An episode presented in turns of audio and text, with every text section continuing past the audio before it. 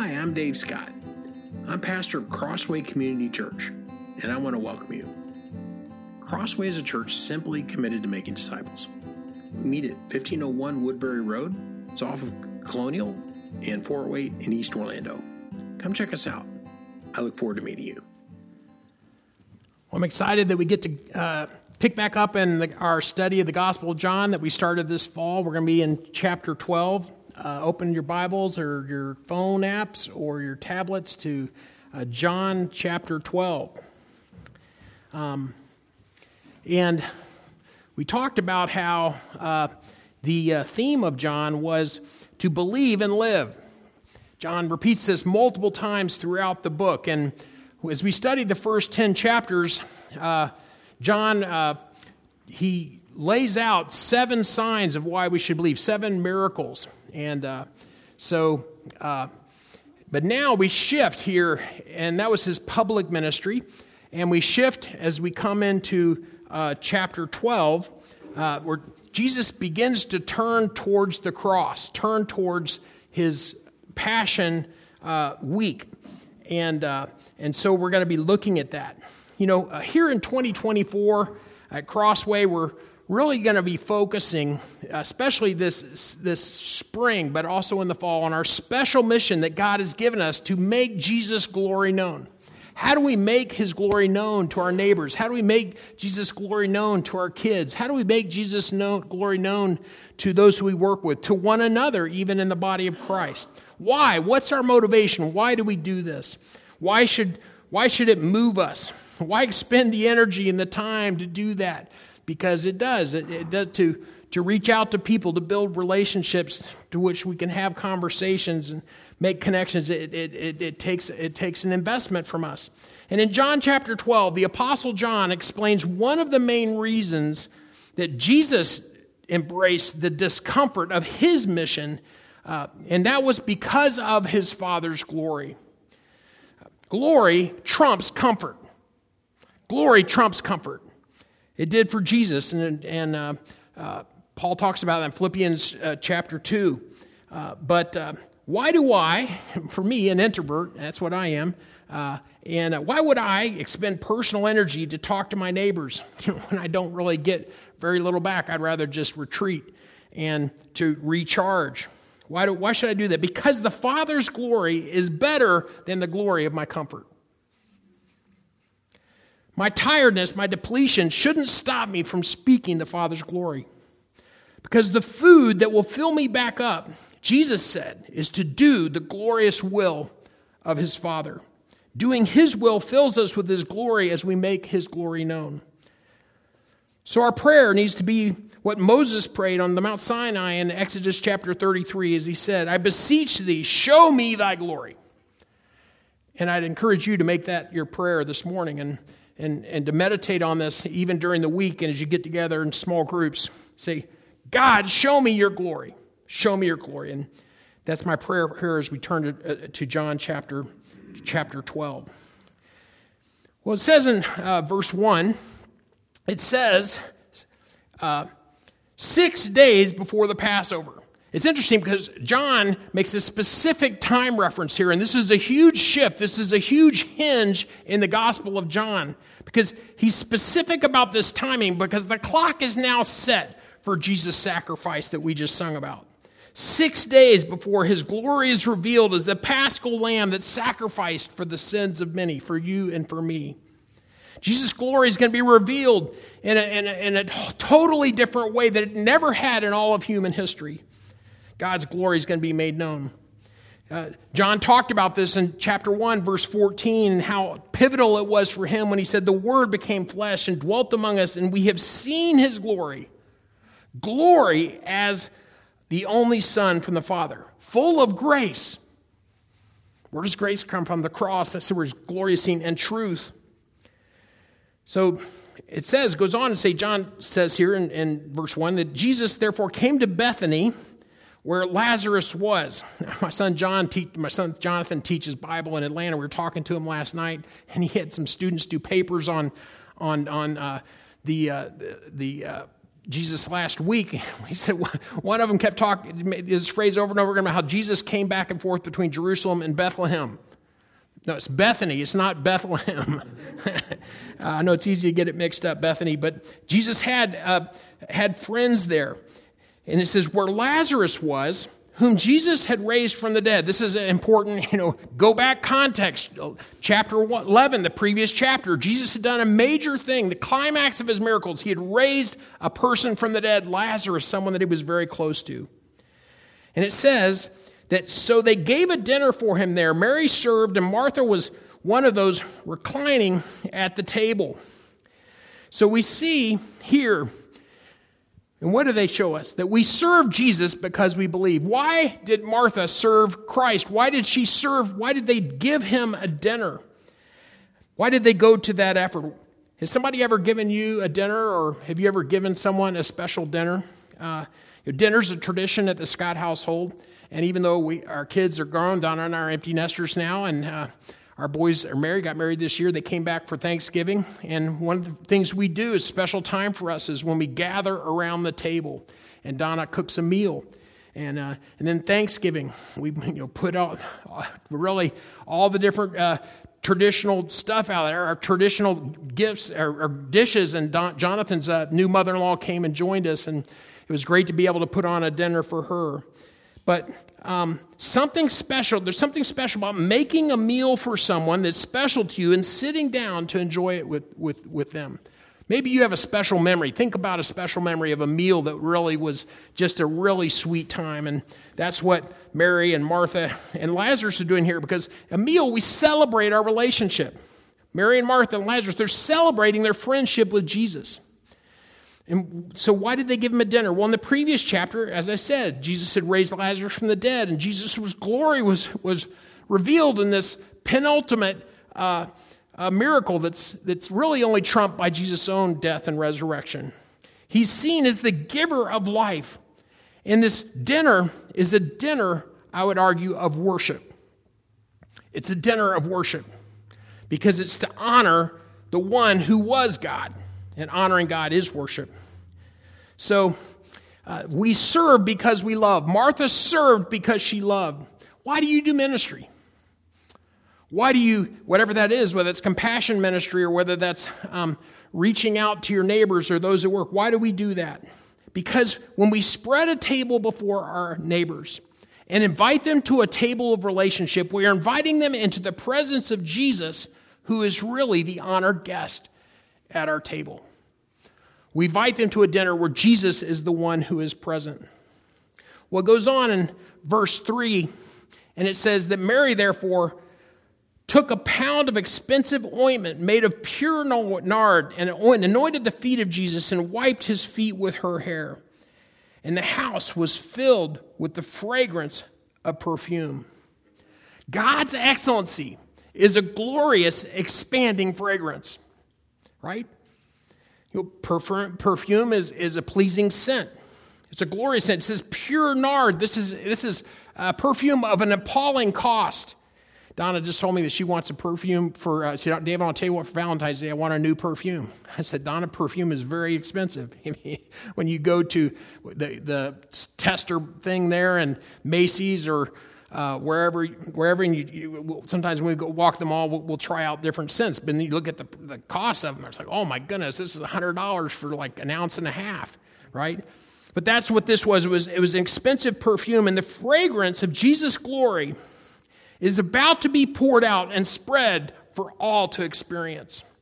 And Paul talks about this that we also as our lives have been changed with Christ, that we are a fragrance of his gospel to all those that we come in contact with. Um, so the question here is uh, as we read John and we think about these next six days of Jesus' life, and even as we look now very quickly, I know Christmas is done, but Easter is coming, uh, the 31st of March. It'll be here before you know it as we think about this time, and we're going to be able to, John slows down here, so we're going to be able to spend some extended time looking at this, this uh, interaction of the, even the next uh, 72 hours. But as we look at this, do you smell Jesus unleash glory? When you sing about the cross, let us come to the cross. Do you, do you allow yourselves, do you allow His glory to rain down on you from that's, that's revealed in the cross? Well, immediately John contrasts Mary's worshipful response, right, to, to, uh, with Judas's worship of himself. Look at verse 4. But Judas Iscariot, one of his disciples who was about to betray him, said, Why is this ointment not sold for a hundred denarii and given to the poor? He said, He said this not because he cared for the poor, but because he was a thief and he was in charge of the money bag and he used to help it for himself to do what was put with what was put into it. See, every day we have the same choice Judas did. We have a choice either to worship Christ's glory or to worship ourselves and our appetites.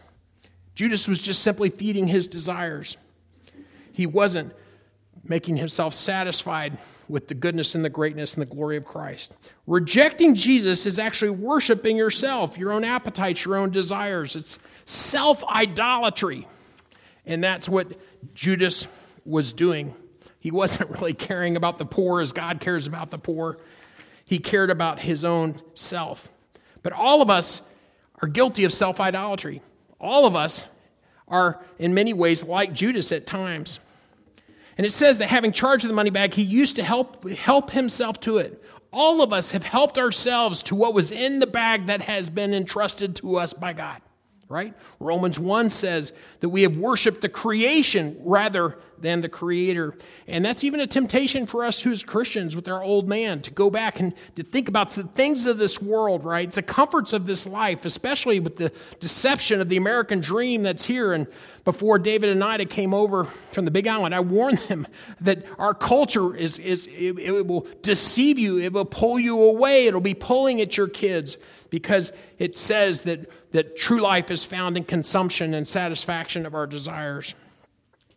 So, um, uh, and it, it, says in uh, every day is, is this choice, therefore, between worshiping Christ or worshiping ourselves. And then verse 7, Jesus said, uh, Leave her alone, so that she may keep it for the day of my burial. For the poor you always have with you, but you, all, but you will not always have me.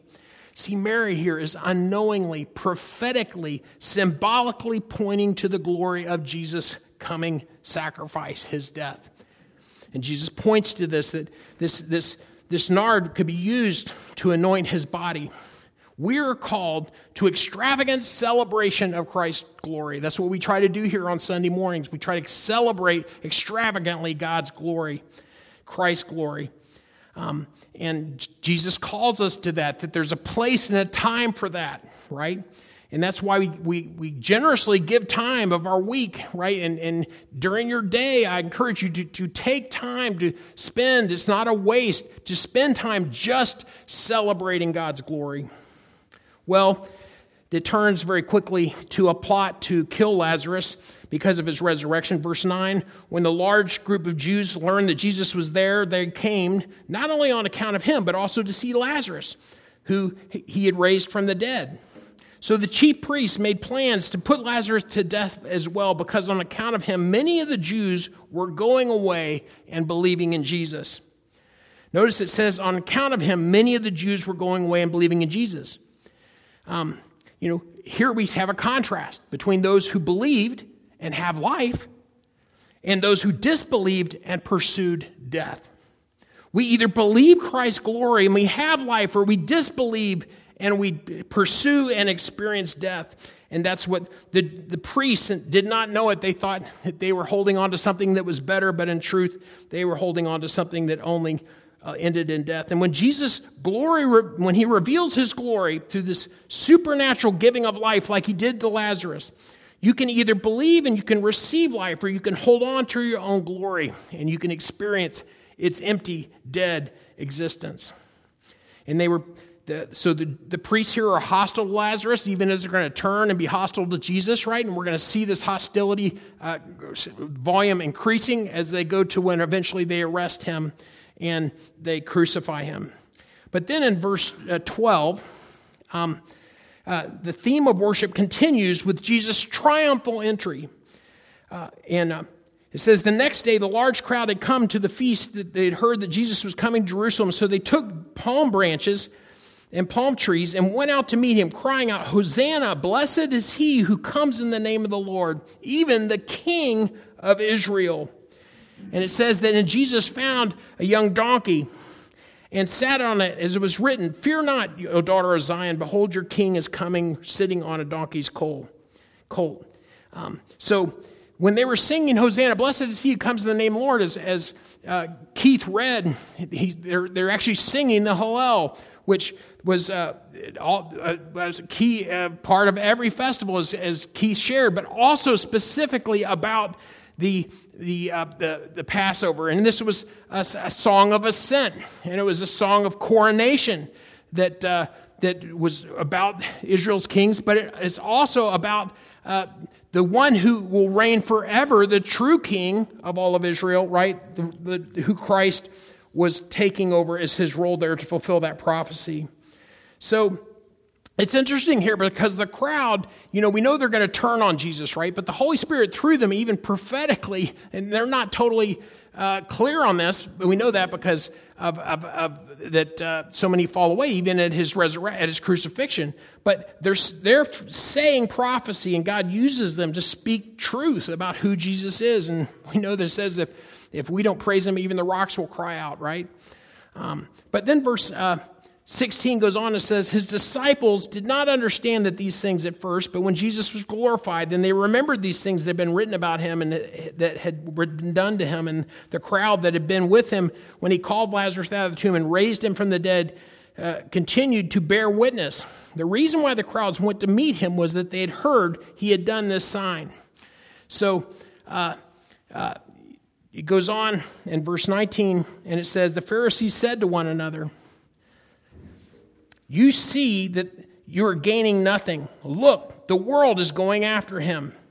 Once again, John highlights the Jewish leaders, the Jewish establishment, with the dawn, in their disbelief with the dawning belief, uh, even here uh, uh, that we're going to see uh, of the Gentiles in the next verse, in verse in verse twenty, because it says, "Now among those that went up to worship at the feast were were some Greeks. These were these were Greek Jews, and so they came to Philip, who was from Bethsaida in Galilee, and asked him, Sir, we wish to see Jesus. And Philip went and told Andrew. Andrew, Peter, went and told Jesus, and Jesus answered him, The hour has come for the Son of Man to be glorified. This, this word, this theme of glory and glorification is repeated again and again throughout this chapter.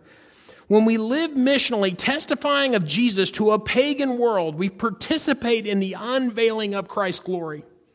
Christ said, Now is the time for my glory to be revealed. He said that specifically in response to the hunger, the spiritual hunger of, of the Greeks. Why do we see ourselves as on a mission to our neighbors? Because now is the time. This is the era. This is the season for Jesus' glory to be revealed to those who don't know him. That's why we're still here. That's why we're between the cross and the second coming. That's why Jesus hasn't come yet, right? Because he wants his fame to be spread even further for those to know him who don't currently know him. Well, in verse 24, it goes on and says, Truly, truly, I say to you, unless a grain of wheat falls to the earth and dies, it remains alone. But if it dies, it bears much fruit. Whoever loves his life loses it. Whoever hates his life in this world will keep it for eternal life. If anyone serves me, he must follow me.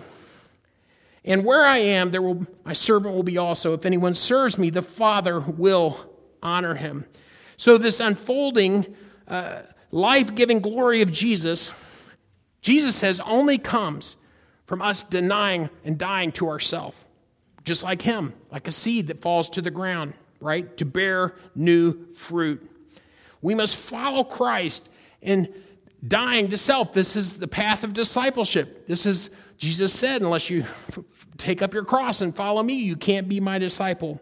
Serving Jesus is a missional witness to the Father's glory, but it means me dying to myself. You know, it takes time uh, to, to build relational uh, bridges and connections with your neighbors, especially in America where there's no organic community. You know, in my neighborhood, it's not a natural neighborhood. People are all transplants, right? Uh, and, and it's not like in other parts of the world where everybody knows each other. It's just simply not that way. It takes time to connect with those people. And to be on a saving mission, to live incarnationally like Jesus did, to be fleshing out God's glory in front of those who don't know Him means that I have to die to my ownership of my time. Now, I know a lot of us here are involved in full time ministry, and, um, you know, and Don and I struggle with this as well. And so I'm, I'm preaching to myself here. But one of my observations about the culture of being in parachurch ministry is it's so busy, it's so demanding that it's very difficult for us to have a local witness, to have a, a, a, connection and relationships with those who live around us. Why? Because we have so many other relationships at work, right? And it's so natural, let that be our focus, to be the bubble that we constantly just go back and forth in between our house and work. And so I think it calls us to think about what does it take for me to be light and salt and, and, and uh, where I live, even with the constraints and demands of, of being in ministry. And like I said, Donna and I are, are struggling with this just like those of you who are in parachurch ministry are. And so this is one of the challenges. It's one of the biggest challenges for us as a church, to be honest with you, for us to be, have major missional impact, growing missional impact here in East Orlando. And so that's why I'm trying to address this specifically. Um, so, uh, uh, this, this is the challenge that, you know, uh, it's, it's, like reminds me of the story of the Good Samaritan, where there's a person on the road, right? And they're bleeding, they've been beat down, they've been robbed. And that's what our culture has done to people that are all around us. But the religious people were what? They were too busy. They were too busy and they went around them. We got to make sure that we don't do that. And that's what I'm saying. So, then John goes on and says, The Son of Man must be lifted up.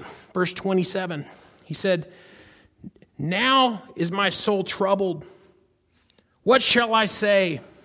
Father, save me from this hour. For this purpose I have come to this hour. Father, glorify your name. This reminds us of, the, of what he's going to say in the Garden of Gethsemane, right? When Jesus says his soul is troubled, that means he is torn up inside. He knows what is coming. He knows the cost for him. He knows the sacrifice, but he says, I have come for this hour.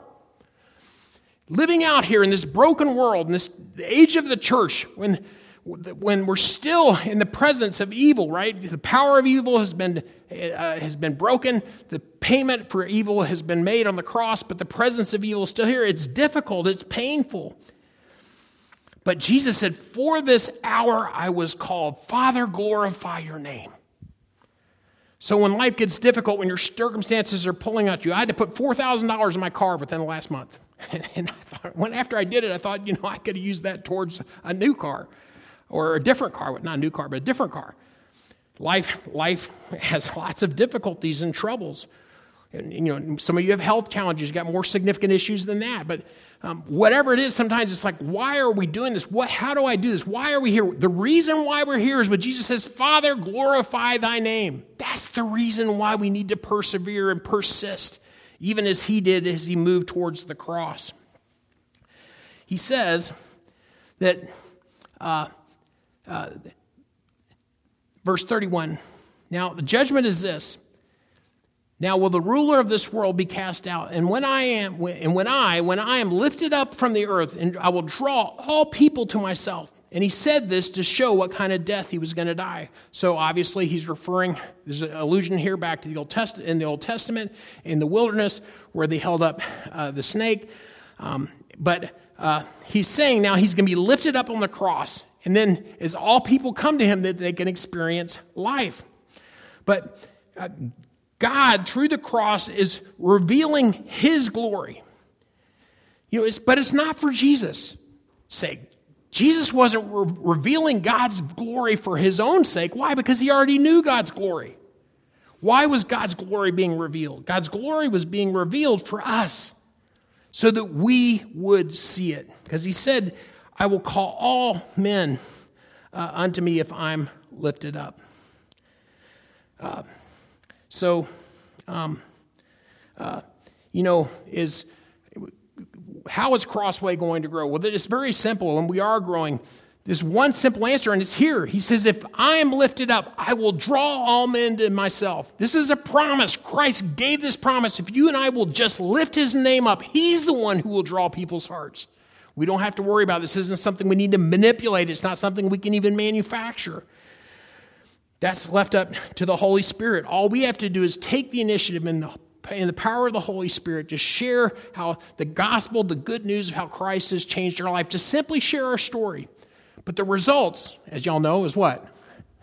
It's up to God, right? I will draw all men to myself. All we have to do is stop and take time to lift him up. But realize here that sharing Christ is worship. You see that? Because it's lifting him up, it's lifting up his glory. It's the lifting up or the exalting of the name of Christ, the glory of Christ, and testifying to the glory of Christ. That's what we do. As we begin to seed our conversations with grace, seed them uh, to have spiritual conversations. That just means, you know, to, to, to begin putting salt and stuff and sprinkling it through our conversation. That doesn't mean you had to beat people over the head with a 10, 10 pound King James Bible. No. It just means that, that we think we have this in mind in the conversation. Look for divine opportunities for God to open divine doors. Well, verse 34 goes on and says, So the crowd answered him, We have heard from the law that Christ remains forever. How can you say the Son of Man must be lifted up? Who is the Son of Man? And Jesus said to him, The light is among you for a little while longer. Walk while you have the light, lest darkness overtake you.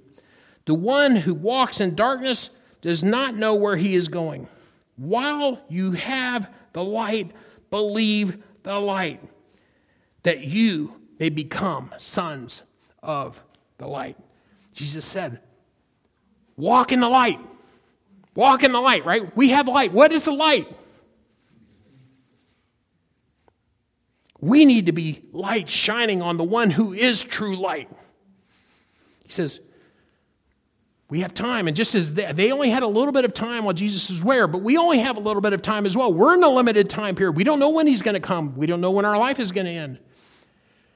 We have the same urgency that he talks about here. We need to also lift Christ up because he is the light. The light of Jesus has dawned. Believing in the light, he says, so that you may become sons of light. And when we tell our neighbors that we that we, and we, we, why do we do that? Because we are sons of light, so that they might believe in the light and become sons of light as well. So, John here quickly contrasts the belief in the Son of Light with the unbelief of people in their remaining in darkness. Once again, this is this theme believe and live. Over and over again, it happens again and again. And he said, when Jesus said these things, he departed.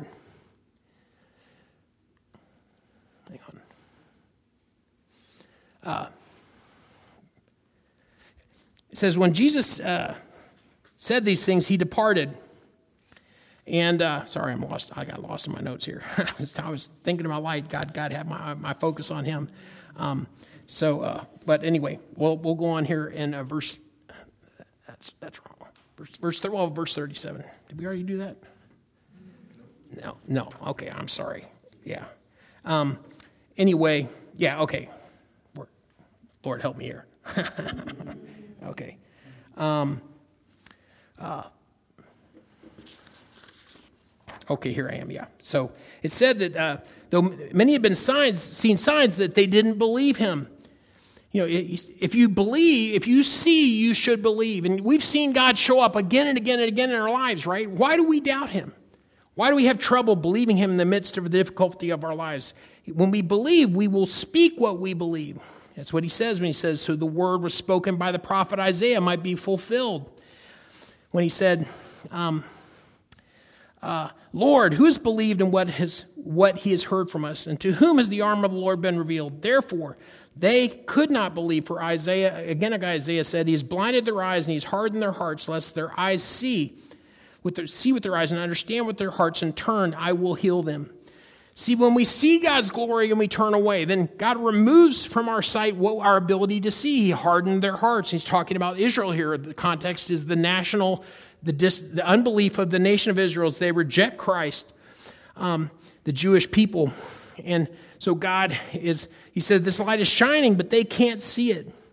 And then uh, verse 40 goes on to says, uh, So, yeah, so when we see God's glory and we turn away, he removes from our sight what we, what we see. Verse uh, 41 Isaiah said these things because he saw the glory of God and he spoke of them. When we see God's glory, we should speak of him, even as Isaiah did. Verse 42 Nevertheless, even as many of the authorities believed in him, but for the fear of the Pharisees, they wouldn't confess it so they would not put out, they were, so they were afraid of being put out of the synagogue, for they loved the glory that comes from man more than the glory that comes from God. Go through this chapter, unline the word glory and glorification and glorified. It comes up and again and again. Don't love the glory that comes from man, John says, Jesus says. Don't believe in your own glory. And that's the fundamental mistake that the Pharisees has. They were believing in their own glory. When we live for our own comfort, we are loving the glory that comes from man rather than the glory that comes from God. And I'm preaching to Dave on that. It's so easy in this world to live for our own comfort. But Jesus came to save the world. He came to save the world. It says, and Jesus cried out and he said, Whoever believes in me believes not uh, in, in me, but the one who sent me. And whoever sees me sees him who has sent me. If you want to better see the Father's glory, then spend time looking at Jesus because he said he is the perfect manifestation of the Father. Well, we are living for a glory here, I want you to note, of one who is unseen, who, one who is unseen. You know, in Hebrews 11, it says that faith is the thing, assurance of things hoped for, the conviction of things not seen. For by it, the well, people of old received their commendation. Jesus is talking about the glory of the Father. He's reflecting it, he's incarnated, but, but we can't see the glory of the Father. And these, these, uh, these saints that are listed here in, in Hebrews chapter 11, you know, they were believing in a glory that they could not see, that they couldn't even necessarily fully experience today. He talks about Abraham who obeyed and he went out. He didn't even know where he was going. He did it. Why? Because he trusted God by faith. By faith, uh, uh, it says that, that all who died in the faith, they having not received the things promised, but that they s- saw them and greeted them from afar. Some were tortured, refusing to accept their release, so that they might rise again to a better life. Others suffered mocking and flogging and even chains and imprisonments, and they were stoned and they were sawn in two and they were killed with the sword. And this is happening to people all around the world you know, American Christianity, we have a luxury and look through a lens that's really warped because this is the reality of most Christians. And it says, and though they were commended through their faith, they did not receive what was promised since God had provided something better for us. What has God provided better for us? Than experiencing and seeing a, a fulfillment of it now. The better thing, the best thing, the ultimate good is His glory. And that's what they got when they went to the other side. That's what it means to have faith in what is unseen, the assurance of things hoped for. That's what we need to hope for. Do you believe that God exists and that He's a rewarder of those who seek Him? Jesus said, Whoever believes in me believes not in me, but Him who sent me. That's whose glory we are reflecting, is really the glory of the Father. That's who he wants to use us. You know, our neighbors are living in darkness, and they uh, get through, they face every day without light, right? And so Jesus has said that he wants to use us to shine not only his glory, but the glory of the Father. Why did he leave the comfort of heaven to come here in an uncomfortable world, into our broken world? Verse 46, he says, I have come into the world as light, so that whoever believes in me may not remain in darkness. Why do we leave our circle of comfort to enter the world of those around us, right? Who we don't even know, we don't have relationships with. They're not our natural friends. The answer is we tell others of Christ's glory so that whoever believes in him may not remain in darkness. Why is Crossway here in 2024? Because whoever believes in Christ here in East Orlando may not would not remain in darkness. That's why we are here. He says, If anyone hears my words and does not keep them, I don't judge him, for I did not come to judge the world, but to save the world. The one who rejects me and does not receive my words has a judge, and that word that I have spoken will judge him in the last day, he says. He says, For I have spoken uh, on, not on my own authority, but the Father who has sent me has given me commandments and what to say and what to speak, and I know that his commandment is eternal. What I say, therefore, I say of the Father has told me. Why did he leave the realm of light and life to enter a dark uh, realm of darkness? to speak words of life that the Father had spoken to him. Do you know that uh, this commandment, following Jesus' commandment, is eternal life? This is a step of faith. This is what this means to trust in Him. Active obedience, right? Obeying the Father will bring us life rather than death. Jesus on the cross believed and obeyed his Father that he would bring him life rather than death, even as his father was abandoning him.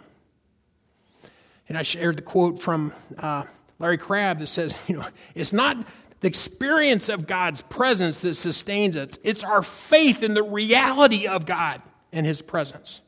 That's what sustained Christ, even when he didn't experience God's presence. Well, here's what he says What I say, therefore, I say as the Father has told me. As a church, we say what we say here in East Orlando, we say so as the Father has told us. As a church, we at Crossway, we speak of the glory of God to East Orlando, to Waterford Lakes, right?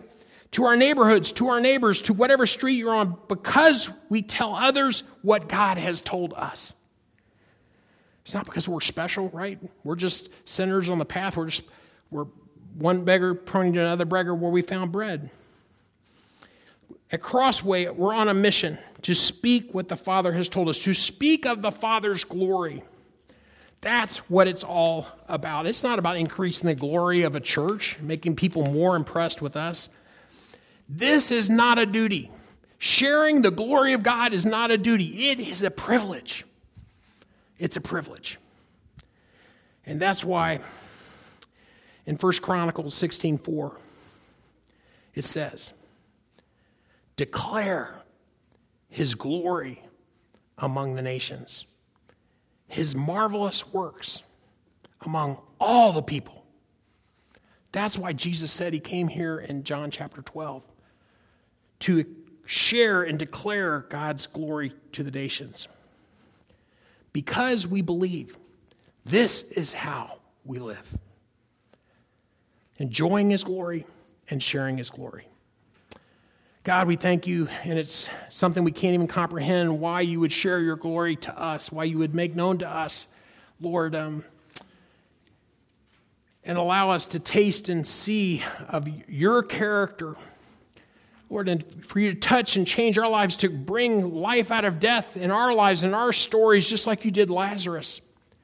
And Lord, you've given us this special mission that even as you were on a mission with the Father, you invite us into that same mission, a mission that's all about your fame and your glory. God, we pray that you would use us, dear God, because we know that it's your spirit that brings life. And we pray that you would do that here in East Orlando. God, we lift this to you and pray this in Christ's name. Amen.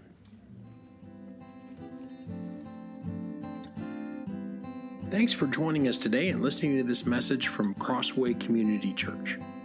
Once again, we meet at 1045 on Sunday mornings at 1501 Woodbury Road, which is just off Colonial and 408 in East Orlando. Come check us out. I'll see you then.